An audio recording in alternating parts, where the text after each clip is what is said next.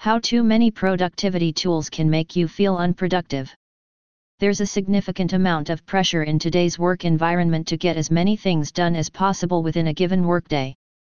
Most companies use various platforms to keep employees on task and to make sure they're always doing something throughout the day.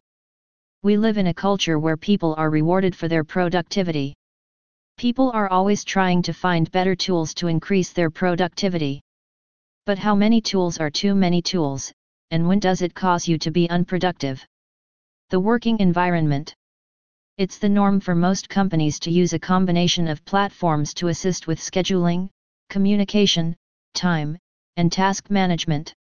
Having a few of these tools can help keep people on task and allow easy access to connect to each other. With platforms like Slack, employees can quickly ask questions about a project and share documents with people from different departments with just a few clicks. Most people use several apps to keep themselves on task and stay productive throughout the day. However, constant reminders of things needing to be accomplished and the distractions from emails and messages being sent throughout the day can be distracting, leading to mistakes. The biggest distraction team messaging. The ability to communicate more efficiently within our society has been one of the greatest and most helpful inventions. We can say so long to the days of landlines and handwritten letters with the assistance of cell phones, social media messaging apps, and email. A conversation that used to happen throughout your workday in the office has now become a chat conversation as you sit in your office at home and work remotely. However, it's still a distraction at the end of the day, and in some regard, it's an even bigger one. You're never officially alone when people can reach you at any time. This new ability to communicate more easily is helpful for productivity in many ways. Still, it can also work as an extra distraction and stifle your productivity in the long run. This may be why many companies currently have rules about how their team messaging should be used throughout the day.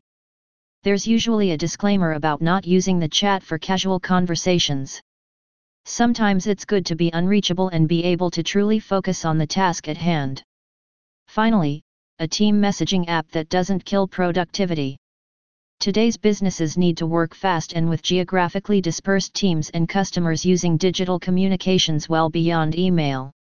Messaging 1.0 apps like Slack, Microsoft Teams, and clones based on chats and channels were adopted by the digital savvy, but not uniformly across the enterprise.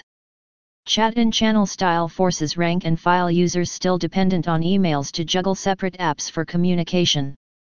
This saps productivity immensely. Clariti introduces a new genre of messaging 2.0 apps to transition users from a largely email-only world to one with email, chat, and calls, and much more to address the needs of every worker, not just the savvy few. Right from its introduction Clariti supported multiple communication apps including email, chat, calls, documents and to-dos, and automatically connected related communications and threads. Clariti took the familiar files in folder concept and repurposed it for all work. Clariti introduces topic folders on the web that look and feel like desktop folders but do so much more. Unlike desktop folders that can only store files, Topic folders hold emails, chats, documents, to-dos, and calls. Continue working with emails, chatting with coworkers, sharing documents, and whatever else you do at work. Clariti works behind the scenes to keep all your work organized by topic in a topic folder. Automatically.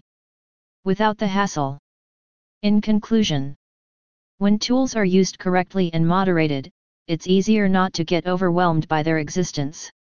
Learn how to use these tools to increase your productivity, not distract you from finishing your daily tasks.